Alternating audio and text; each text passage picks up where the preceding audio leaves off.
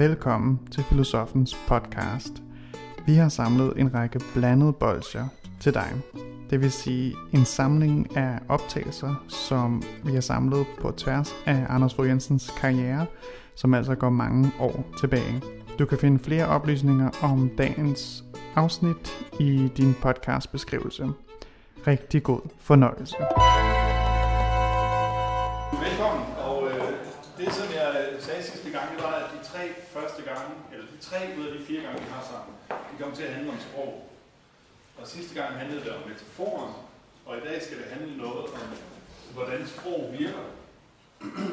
og øh, næste gang skal det handle om, om, fortæ- eller om forståelse og, og fortolkning. Øhm, og til at starte med vil jeg lige sige lidt om, øhm, altså filosofi har jo sådan, at det grænser op til en hel masse fag. Der er en del af filosofien, som grænser op til fysikken, for eksempel. Hvad sker der med atomer, hvis man går ned i helt små bitte ting? Har det så stadigvæk udstrækning og sådan noget? Filosofi har også en del af det, grænser op til sociologi og politik, som hvordan, øh, hvordan er den gode stat, eller hvad er det gode samfund, eller hvordan fungerer samfundet. Der er også nogle sider af, af, af filosofien, som grænser op til, til det, man kalder linguistik, eller øh, sprogteori. Øh, hvordan virker sprog? Hvad er sprog for noget? Og er det nødvendigt, at vi har den grammatik, vi har, eller hvordan, hvordan man nu skal tænke? Så det her det er altså en del, det er sådan et område inden for filosofien, som man kunne kalde sprogfilosofi. Og til at starte med vil jeg først lige rise lidt op, hvordan har man egentlig tænkt, hvad har man egentlig tænkt, at sprog var igennem tiden? Fordi meget af tiden, der er det jo lidt ligesom med, med et vindue, at så længe at det er rent, og det kan gå i stykker, så ser man det ligesom ikke. Så er det ligesom om, at man bare øh, at man ser igennem det. Det er der bare som et eller andet frit medium, man kan tage over og bruge. Eller, øh, så, øh, men der er blevet en større og større interesse igennem tiden for, hvad fanden er sproget egentlig for noget. Og det er lidt det, som de her tre gange handler om. I sidste gang handler det også noget om, ja ja, man kan bruge det, man kan bruge sproget, som man vil, men der er alligevel som om, at der er nogle metaforer i sproget, som man skal tale igennem, eller som i hvert fald anslår et verdensbillede. Så nu i dag, der skal det handle lidt om, hvordan sprog virker. Og sådan som man har set meget på sprog, så har det været, at, øhm, at sproget skulle bruges til at tale om verden. At man på den ene side havde, øh, hvad kan jeg sige, verden, og på den anden side sprog. Så, så når man taler om sprog, så taler man om verden. Så hvis jeg siger for eksempel, øh, jeg kom ind med toget 5 minutter over 8 i morges, så er det noget, jeg formulerer over i sproget, som handler om, hvad gjorde jeg i morges, som handler om verden.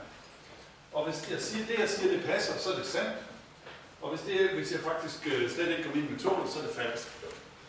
Så sproget er noget, der siger noget, der er sandt eller falsk. Øh, jeg kom ind med toget, eller øh, begge mine forældre er døde, eller hvad jeg nu kan finde på at sige. Ikke? Altså, at, at der på den ene side er verden, og på den anden side er sprog. Og det man generelt har set som øh, menneskets opgave siden renaissancen, kan man sige, det var, at man skal ordne verden.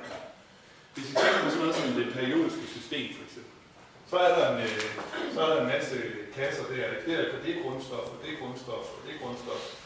Øh, og at man, man så havde en ambition om ligesom at kunne ordne verden. Det kunne være dyreriget for eksempel. Ikke? Der er alle dyrene, og så er det biologens opgave at sortere i dyrene, således at de, øh, alle dem, der, alle fuglene kommer i en stor kasse, og alle øh, pattedyrene i en anden kasse, og alle fiskene i en tredje kasse, og så bliver der underafdelinger af de kasser. Ikke? Så er der de fugle, der kan flyve, og de fugle, der ikke kan flyve, og så er der dem, der bevæger sig sådan, og dem, der bevæger sig sådan, osv. Så, så man har i for eksempel, det kalder man Linnés øh, botanik, øh, for eksempel i, ja, hvornår det, det er vel i, i 1700-tallet, øh, at man har sådan nogle systemer, hvor man prøver at ordne verden med. Øh, det kunne også være, hvis I tænker på grammatik, ikke, så er der ordklasser, hvor man kan sortere osv. Så på en måde så kan man sige, at vi har en verden, der er på forskellige måder. Og menneskets opgave har så været at ordne den og så, så navngives det i sprog, for eksempel. Så hedder grundstofferne. Det her, det hedder så øh, øh, klor, og det her, det hedder natrium. Og når man blander dem, så hedder det salt, og så videre. Ikke?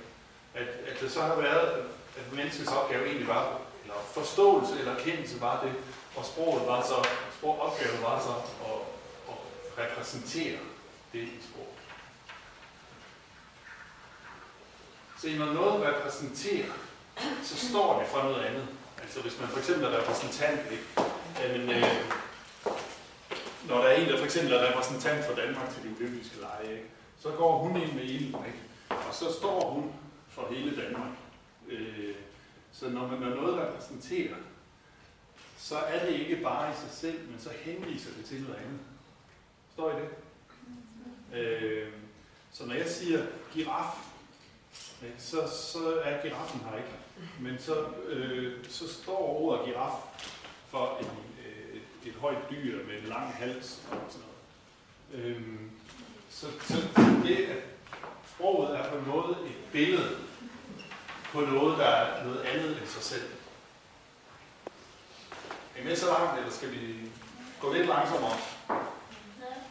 Okay. Godt. Det, man begynder at tvivle på på et tidspunkt, det er jo for det første, kunne det ikke lige så godt hedde noget andet? Altså, kunne salt ikke lige så godt hedde peber, og kunne peber ikke lige så godt hedde salt? Øh, og kunne cykel ikke lige så godt hedde bil, og bil kunne hedde cykel, eller cykel hed bil, og bil hed tog, og tog hed cykel. Hvorfor skal det lige hedde det, det hedder?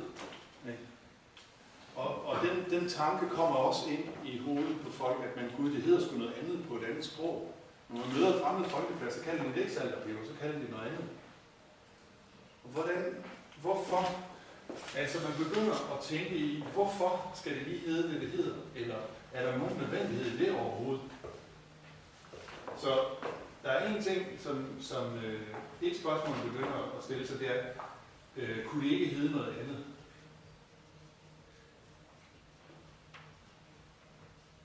Øhm, og det opdagede man ret hurtigt, jo, det kunne man sådan set godt. Det, det kunne også være, at øh, den, her, den her farve kunne hedde blå.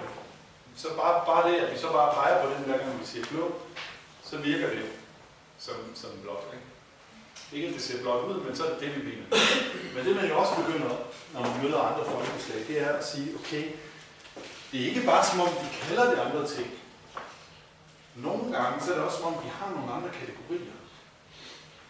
Så hvis, hvis vi siger, at det her det er kategorier, eller begreber,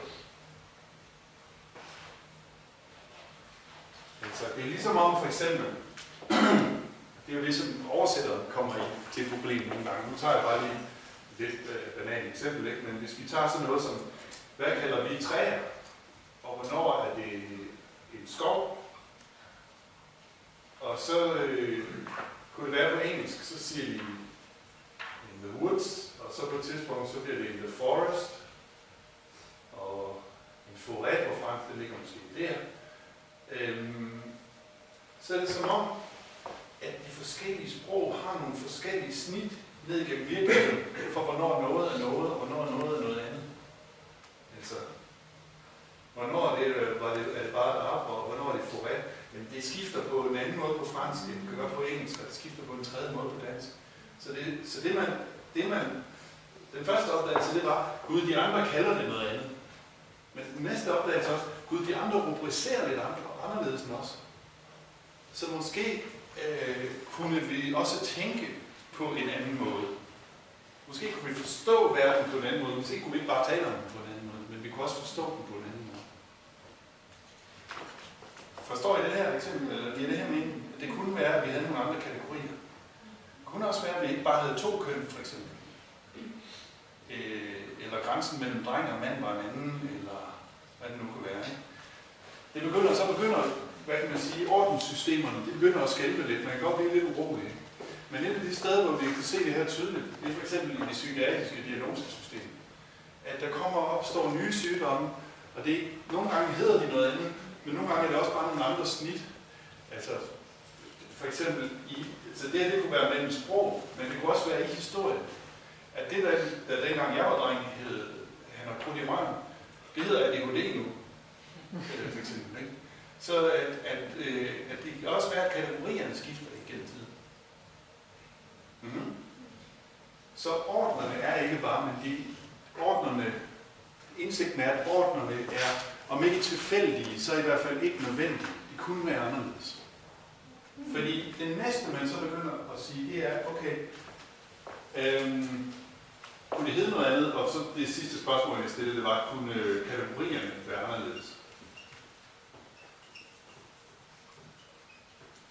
Øhm,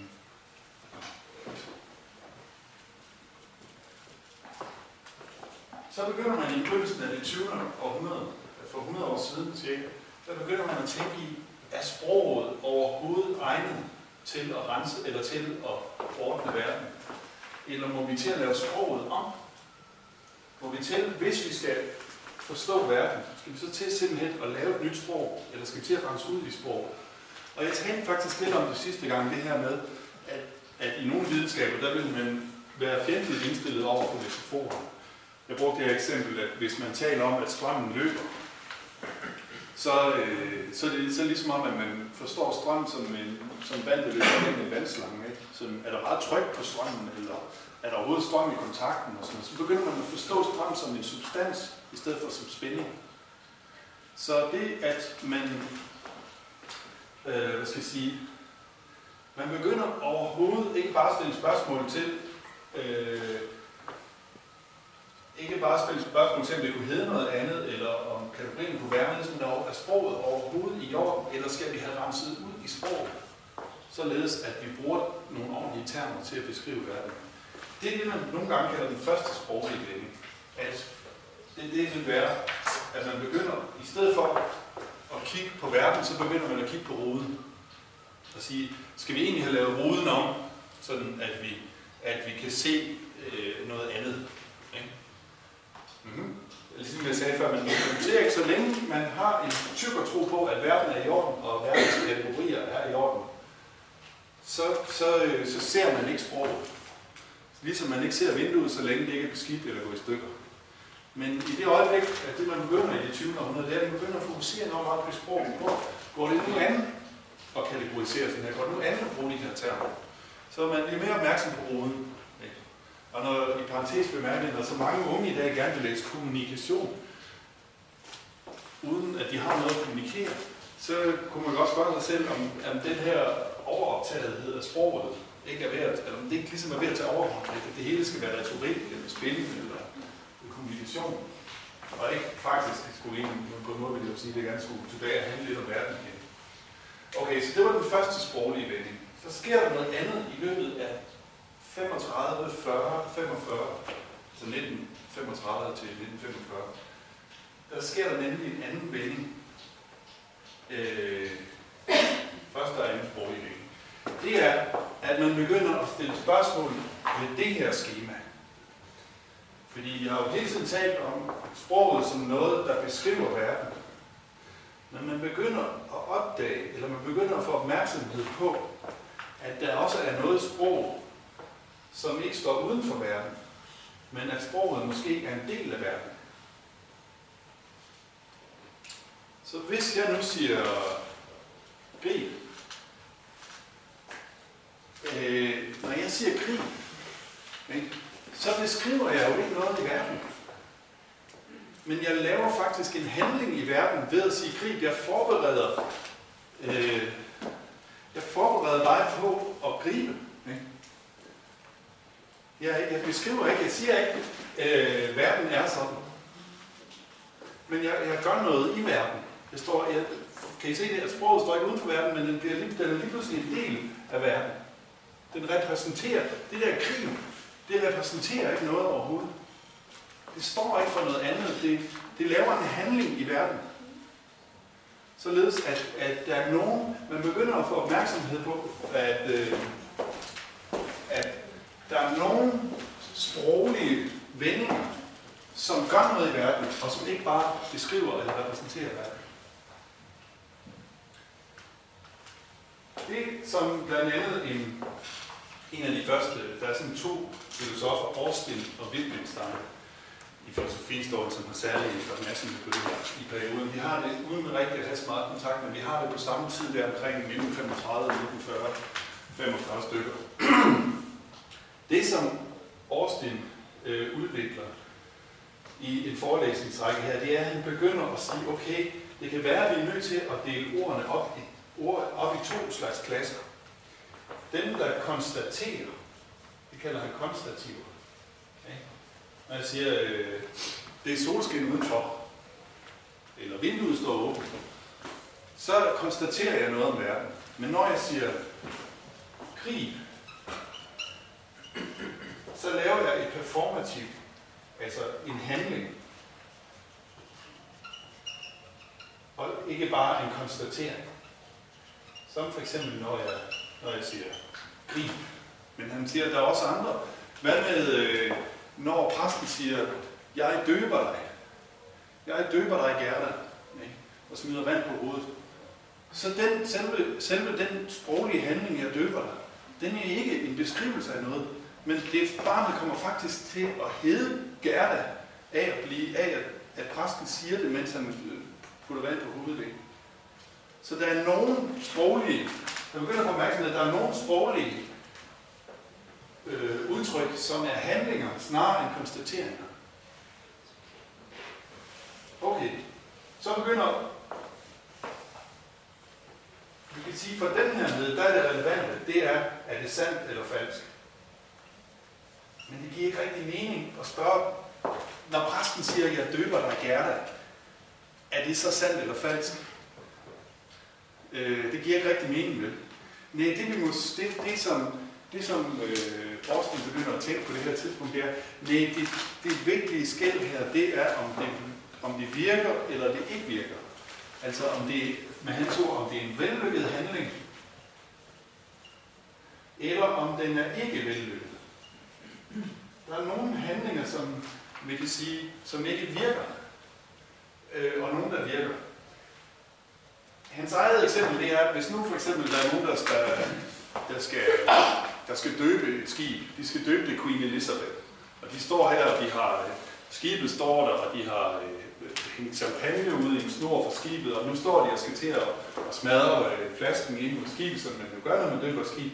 Så siger Austin, hvis nu jeg styrter hen foran øh, skibet og knaller flasken ind på skibet og siger, jeg døber dig Josef Stalin. ikke?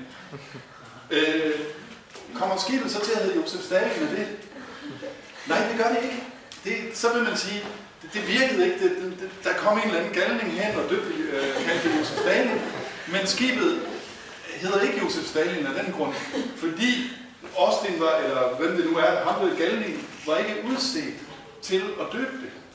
Så der er også noget med, at man for eksempel, der er noget, hvad kan man sige, som det som Austin kalder forberedelsesbetingelser.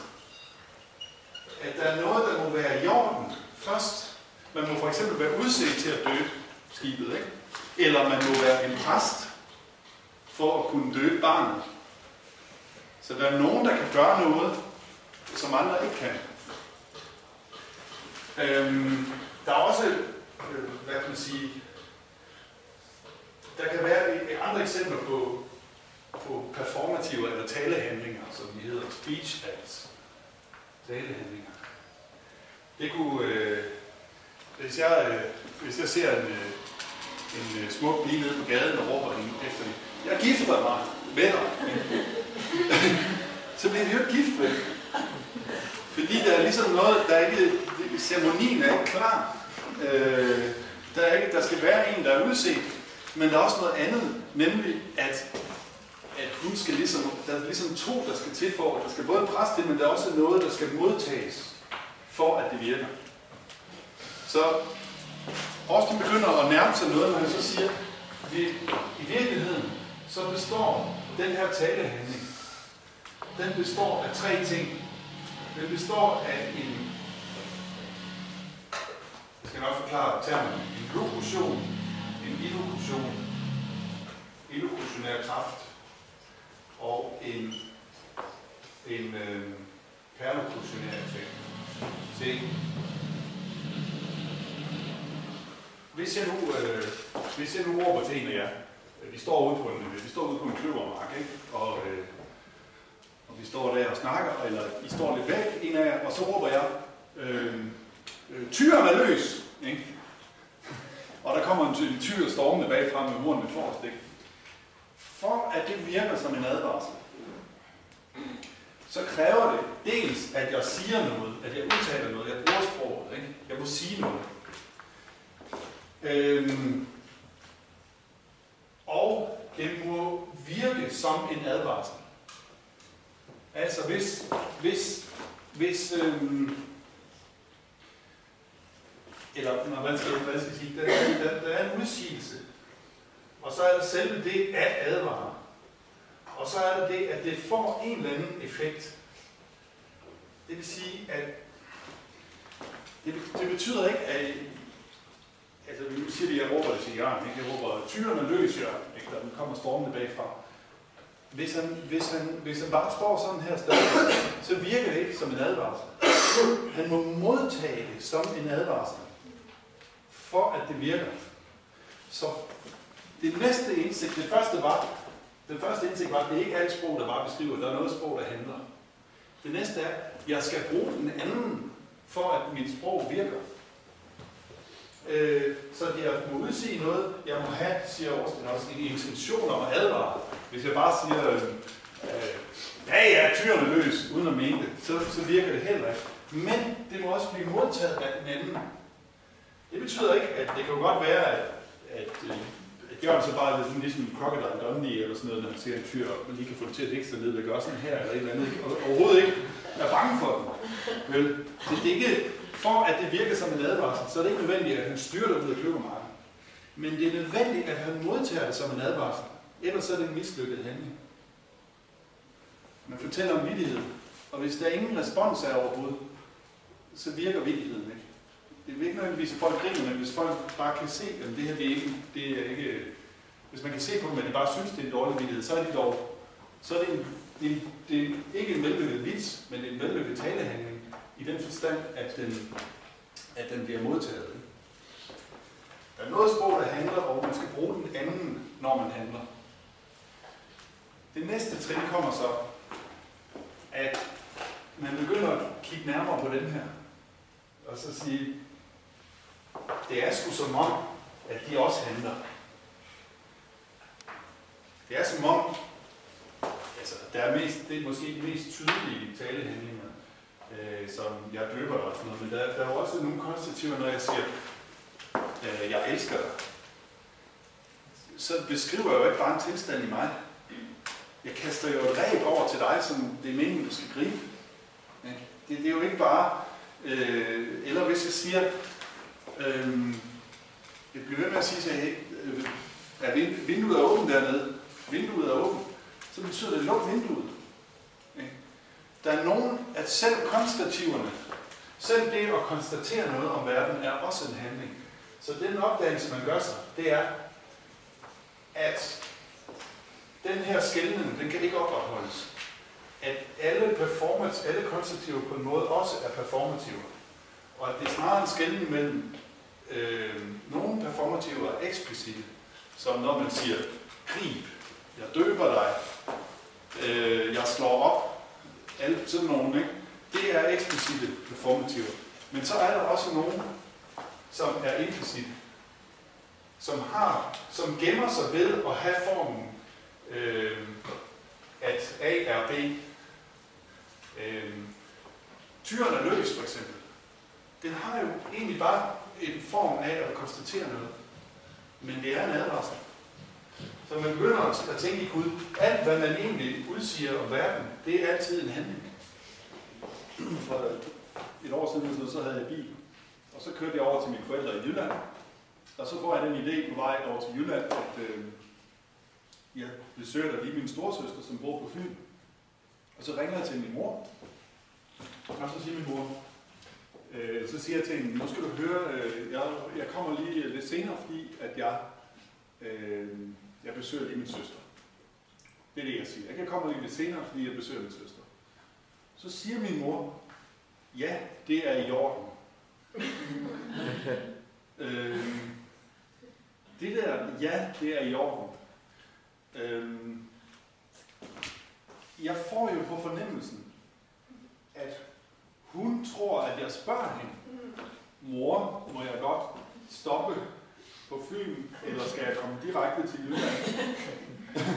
Men jeg egentlig bare prøver at sige, mor, jeg kører til Jylland, eller jeg stopper lige på Fyn.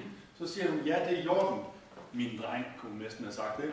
Øhm, så med hendes talehandling, der får hun gjort det min konstatering, eller min oplysning, min advarsel om, at øh, jeg kommer lidt senere, den får hun gjort til et spørgsmål. Man kunne da gå lidt videre og sige, at hun anslår et spil med nogle positioner, hvor øh, med sit svar, der får hun os kørt ind i mors relationen. Vi har en 37-årig mand, der ringer til sin 67-årige øh, biologiske mor. Men han ringer jo ikke som en dreng, der spørger om lov, men, det, men, men, men i det svaret er en given lov, så virker det bagud på konstateringen og laver den om til et spørgsmål. Kan I se det? Så det, noget af det, der kommer i spil, det er, at man laver en episode. Man har, hvis vi har det mindste niveau, vi ligesom kan have, det er bare en enkelt talehandling. Ikke? Det kan være, jeg kommer lige lidt senere til Jylland, for jeg stopper på Fyn. Ikke? Øh, det, det er det mindste niveau. Hvis vi går sådan ned i mikrodetaljer, så har vi sådan, den ene siger noget, den anden siger noget, den øh, ene siger noget igen, og så videre. Øh, det kunne vi kalde en talehandling. Ikke? Det jeg bare siger, øh, hvor er det nogle smukke øreringe, du har. Ikke? Det, det er en talehandling. Det kan så være det kan skabe forskellige episoder. Og det, som jeg siger, det er, at man kan lave de episoder om ved at svare noget. Ligesom når min mor svarer, ja, det er i orden. Men det anslår også en relation. Nå, så bliver jeg sådan en, der spørger om lov. Eller øh, jeg prøver at, at virke. Det kan også være, at vi faktisk har et forhold, hvor jeg spørger meget om lov øh, til min 30-årige ældre mor, og så prøver jeg at anslå noget andet, så prøver jeg at sige, nu skal du høre, jeg står på kraftet, ikke? jeg kommer sgu ikke direkte hjem til dig. Det kan også være, at jeg prøver at påvirke situationen. Ikke? Ja. ja. Altså, jeg havde tolket det på altså, anderledes lige, da du sagde det, før ja. øh, du sagde, at du tolkede det som, at hun gav dig lov til det, ja. men mere det, at øh, nu hvor I har en aftale om, at du kommer mm. på det tidspunkt, ikke at du spørger, om du må, men at du konstaterer, at du kommer lidt senere. Mm-hmm. Og hun siger så, jamen det er fint, hun har forstået det, altså hun har modtaget det. Mm. Og ikke ligesom, at hun giver dig lov til det. Mm. Så, det kunne også være, at det var mig, der forstod nogle... Altså der går, der går jo 30 års fortid ud for det her, mm. hvor vi har dannet nogle relationer, som allerede med os, allerede det vi begynder at udveksle talehandlinger. Inden den første talehandling falder, der går der jo nogle fortid, nogle relationer og noget, noget andet, som kommer til at blive medbestemt, hvad den første handling overhovedet kommer til at betyde. Så hun kunne, altså, kunne have rost det, men hun kunne da også have sagt, øh, ej, jeg er så skuffet, jeg havde lige står med mad. Ja. Eller, Nå, okay, øh, hvis det er det, du vil. Eller, hun kunne have sagt, øh, jeg vil her, kommandant. Øh, altså, der er jo helt mange flere muligheder, vi måske lige forestiller os, for at lave, for, for at, at skabe en episode. Og jeg, jeg siger ikke den her, jeg synes ikke, det er nogen særlig øh, stor episode det her. Jeg siger bare, at det, at vi begynder at få indblik i, at vi kan forandre episoder med talehandlinger, det giver lige pludselig, kan det også stille os over for et øh, næsten moralsk problem, nemlig hvordan vil vi gerne have, at episoderne skal, skal forme sig. Så man kan sige, i det vi skiftes til at tale, i hvert fald når vi skriver det op, ikke? i det vi skiftes til at tale, så vil det altid være, det her det er en respons på det her, og det her det bliver en respons på det her. Så jeg har også mulighed for, hvad kan jeg så svare igen, når hun siger, ja, det er i orden. Ja, det ved jeg godt. Ja, det ved jeg godt. Jeg kan sige, øh, og er det også okay, at jeg kører på motorvejen? Eller hvad kan jeg ellers svare? Hvad, hvad er muligt at svare på det? Det er modtaget, sergeant. Godt nok. Ja, jeg vil sige, ja, det er modtaget. Jeg skylder mig. Ja. Så det, jeg har mulighed for at lave det om. Hvis vi lige tager i forhold til, eller du havde også en kommentar. Nej, nej. Det er bare, det bygger jo ekstremt mye på relasjoner. Ja. Så, hvis en annen person hadde sagt det samme til deg, så hadde det måske betydd noe helt annet. Ja. Eller, og det er utrolig mye tolkning i det også. Ja, ja. Sånn, fra din mors side, da. Ja. Så, to, så det er lett at folk kan overtolke. Ja, ja, du forstå? jeg tror, jeg forstår, at det er relationen. Ja, som, er, som spiller en veldig stor rolle. Ja. Og øh, for eksempel så, øh, så dansede jeg tango nogle år med, en- med, en- med en kvinde, og hun holdt sig op. Så i stedet for, så begyndte jeg at danse med min daværende kæreste. Vi sagde ikke noget andet. Altså, det var de samme ting, når, når, det var den samme måde at rette på. Men det kom til at betyde noget helt andet, fordi vi havde en anden relation. Så kom det til at betyde noget, altså, bebrejdelse, og det handlede ikke bare om dans lige pludselig, det handlede om alt muligt andet også. Og det bliver, det bliver endnu mere kompliceret endnu, fordi der er både der er nogle relationer, inden den første talehandling falder, der går der nogle relationer forud, der går nogle erfaringer, nogle historier, hvem er den store, hvem er den lille og sådan noget. Men der går også noget andet. Der går også, hvordan er min selvforståelse? Hvad bliver jeg til for en? Kan jeg holde til at være den lille? Kan jeg holde til at være den store? Kan jeg holde til at se mig selv som en, der stadigvæk bliver, eller hvad? Men der går også en hel kultur. Det vil sige, bare, bare før vi to begynder at tale, der er der også defineret nogle mandsroller og nogle kvinderoller. Der er defineret nogle elevroller og nogle lærerroller af kulturen, som kommer før vi overhovedet begynder at tale. Øh, Så på den måde, så, så er der ret meget. Og det, det eneste, man kan, man kan sige, hvor, hvorhen består det etiske ansvar, man har?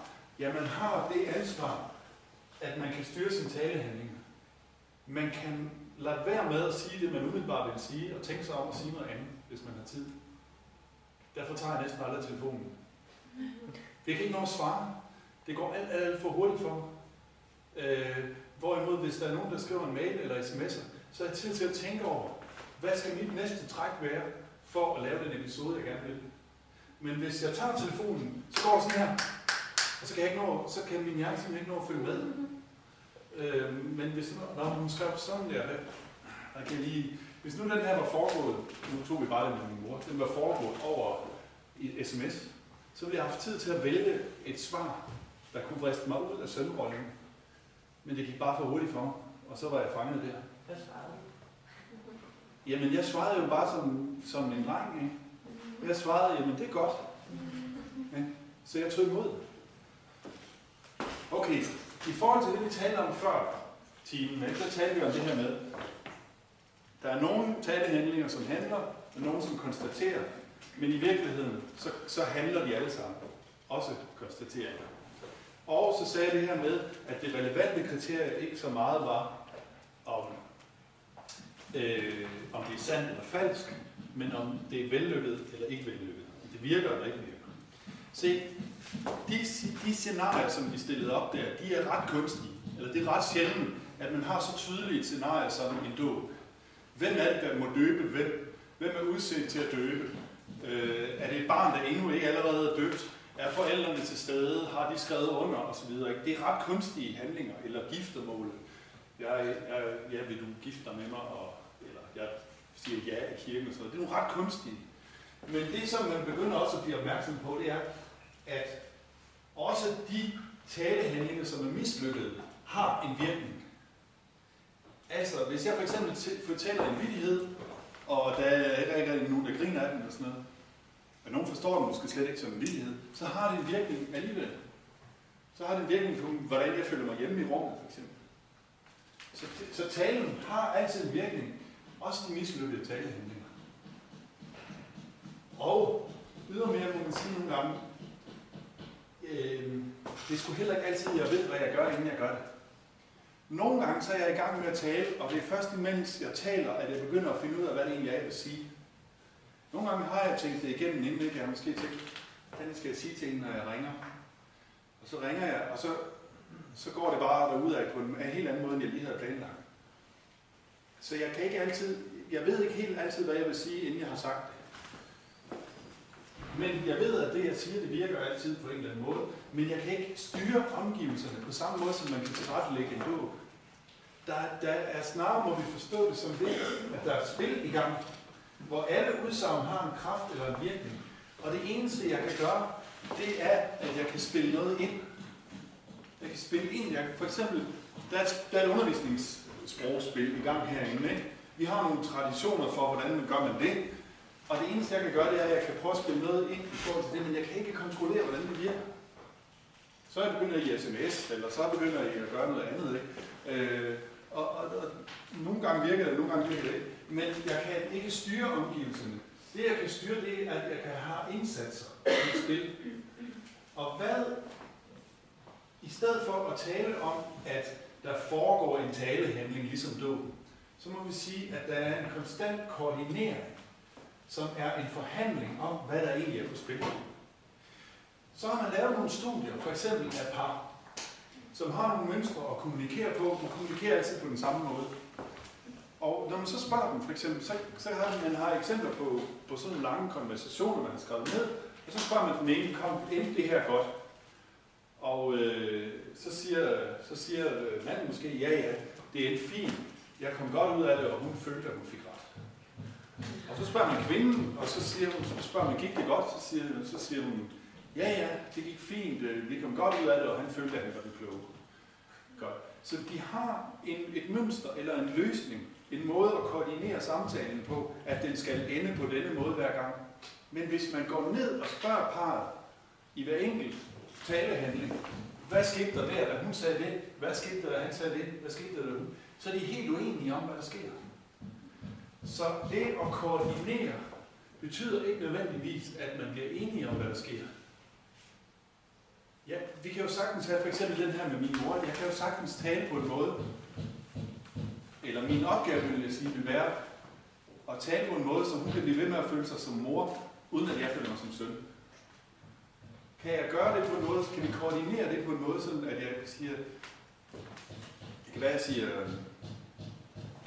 jamen jeg glæder mig også til frikadellerne, eller et eller andet. Ikke? Jeg kan på en måde prøve at komme ud af det, ved at flytte mig. Så, så, så det kan sagtens være en koordinering, så man ikke forstår I det, at det handler ikke nødvendigvis om at blive enig om, hvad der sker, men at det, det tit bare foregår på en eller anden måde. Der er mange møder, der også foregår sådan i organisationer. Nu stiller chefen sig op og siger noget igen. Det, det så handler om, det er, at man tænker godt, hvordan kommer vi igennem det her møde, øh, uden at jeg får nogle ekstra chancer, for eksempel. Og hvordan kommer vi ud af det her møde, så chefen stadigvæk føler sig klog, øh, og så videre. Så man kan, man kan handle på måder således, at man påvirker situationen. Og det er mere det, der, der egentlig er på spil. Men vi kan ikke sige ligesom med dåben. I dåben er det ligesom ingen forhandling, vel? Der, der ved man fra starten, hvad er det, vi skal her? Hvorfor sidder vi her? Men nogle gange så kan jo, en snak jo udvikle sig, for eksempel over en hel aften, hvor noget af det, der blev sagt først, det lige pludselig bliver draget ind igen og gjort til en anklage. Selvom det ikke, der blev sagt, var det en helt anden ånd. Så det er sådan set, altså pointen er så, at mennesket på en måde er afmægtigt, fordi det er så lille i forhold til hele den sammenhæng, vi taler ind i. Men at det alligevel har ansvar for, hvilke episoder, der bliver skabt. Og jeg vil nærmest påstå, at man har altid en mulighed for at sige noget andet. Så det, det kan handle om, det er at bremse det mønster, eller en amerikaner, der hedder Barnett Pierce, kalder det, den logiske kraft. Nogle gange har jeg en fornemmelse af, at jeg må bare sige noget. Jeg må, jeg må sige det her nu. Altså, hun kommer hjem med shoppingposerne, og så må jeg bare sige, ved du, hvor meget der står på vores standkort? Eller, øh, altså, det kan jeg jo, så, så får jeg ødelagt, så bliver det ikke en hyggelig aften, vel? Så det der, det der, det der bliver øh, spørgsmålet, det er, hvordan kan jeg svare, hvis vi er stadigvæk inde i, at det jeg har ansvar for, det er de talehandlinger, jeg selv står for. Men, hvordan kan jeg svare ikke på grund af, men med henblik på, det vil sige, at når jeg ser, ham hun kommer hjem med shoppingposen, så må jeg tænke over, hvad er det for en episode, jeg gerne vil have. For jeg føler mig umiddelbart til kaldet til, at vi skal til at tale om det dankort nu. Ikke? Øh, umiddelbart vil jeg sige, nu skal vi til at snakke om, hvor mange par sko skal du egentlig have. Øh, men jeg, hvis jeg tænker, hvordan kan jeg, hvad, er det, hvad vil jeg gerne med den her aften? Hvis jeg så tænker, jeg vil egentlig gerne have en hyggelig aften, eller jeg vil gerne have, at det bliver fredeligt og sådan noget, så skal jeg måske vælge en anden talehandling med henblik på en anden episode. Eller jeg skal måske tænke over, hvornår er det, vi skal tale om banken? Er det nu, eller er det på mandag?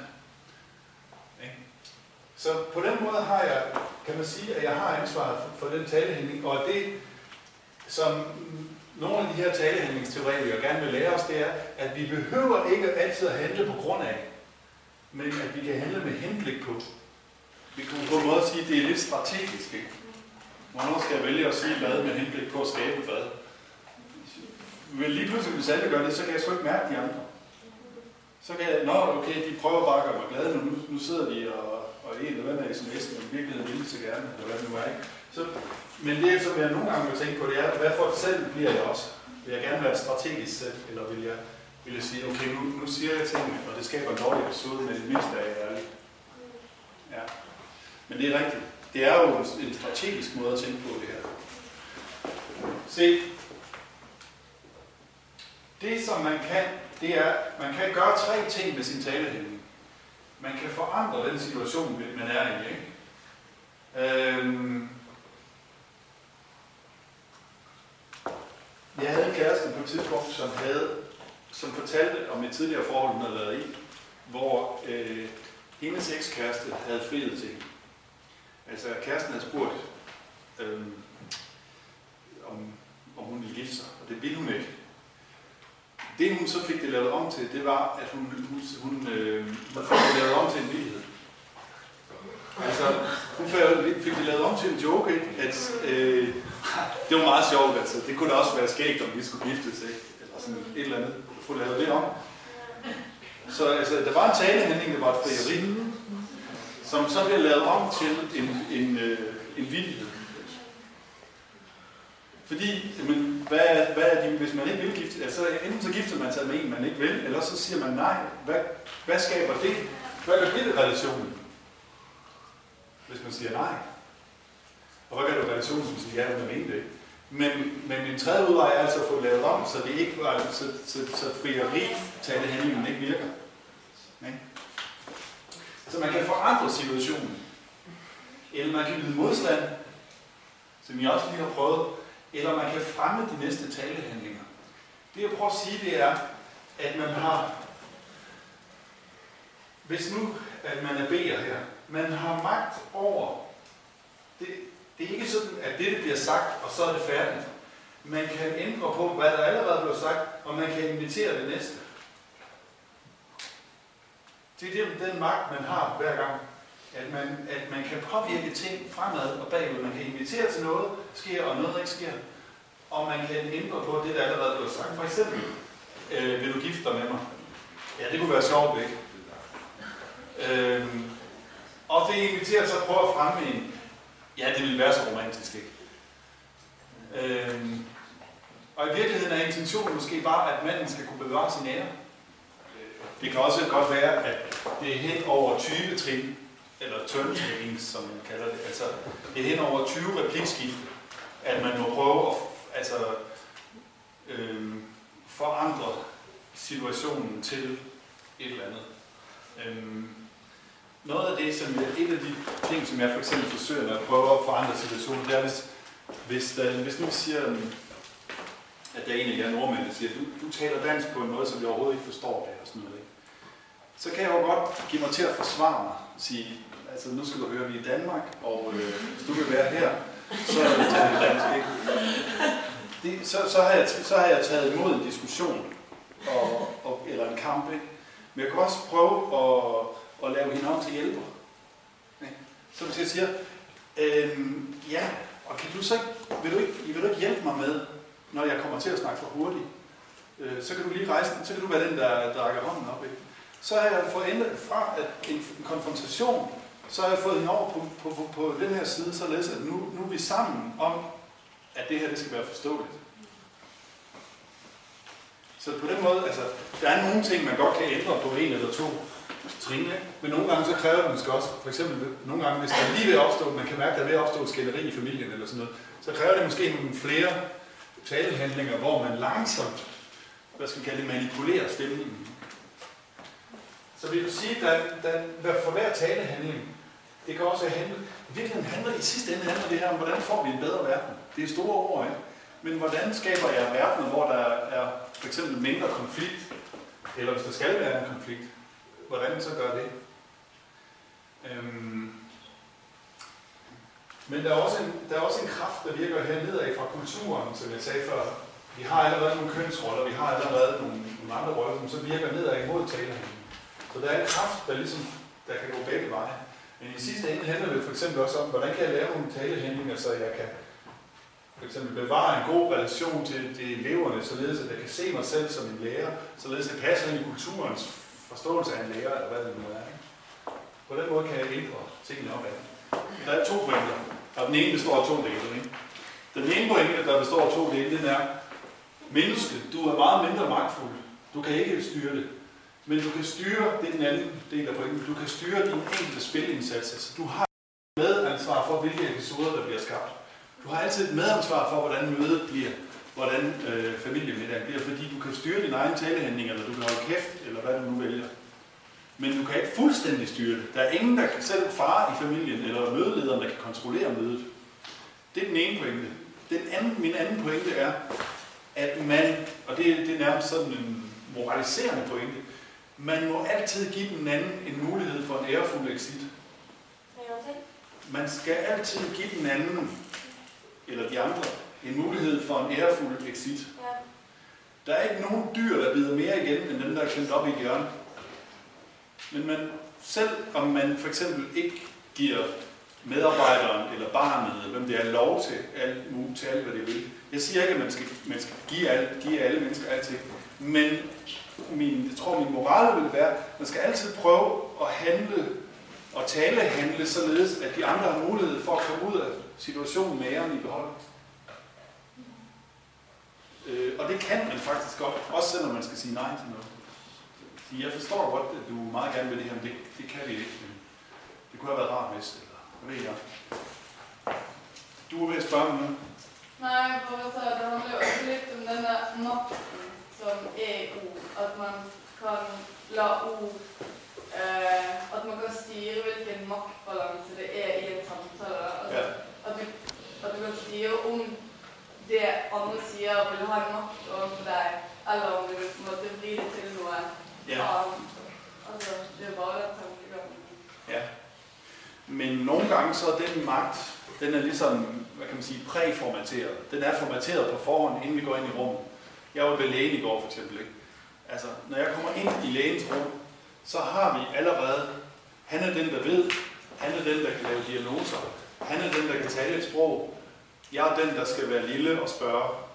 Den er der. Jeg skal ikke begynde at for eksempel øh, sige, du har lavet stavefejl i journal, eller jeg skal ikke begynde, det begynder jo faktisk at ske, at lægerne har fået problemer, fordi at øh, patienterne begynder at tjekke så meget på nettet, inden de kommer op til lægen, at de faktisk ved mere næsten om sygdommen nogle gange.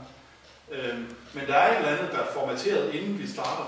Men det gør ikke mere på som i makt mellom to personer? Jeg tenker mer på ordenes makt. Ja. og- Altså hvordan det påvirker Ja, om du kan følge liksom nederlaget, eller om du kan snu tingene. ja.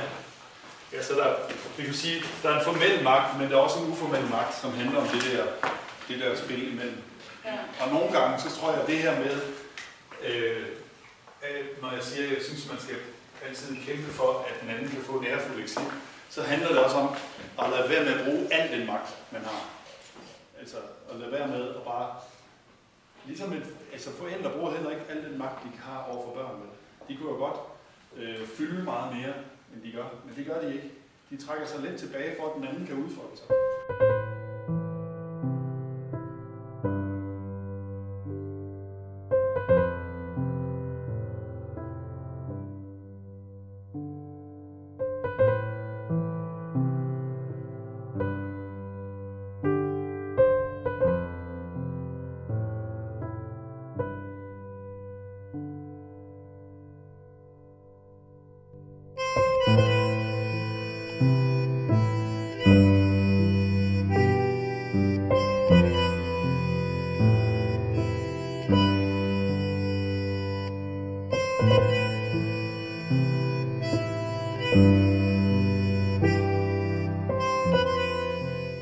Du har lyttet til Filosofens podcast. Se mere på min hjemmeside filosofen.dk og tag med mig på dannelsesrejse. Se dannelsesrejser.dk. Mit navn er Anders Fogh Jensen. Tak fordi du lyttede med. thank you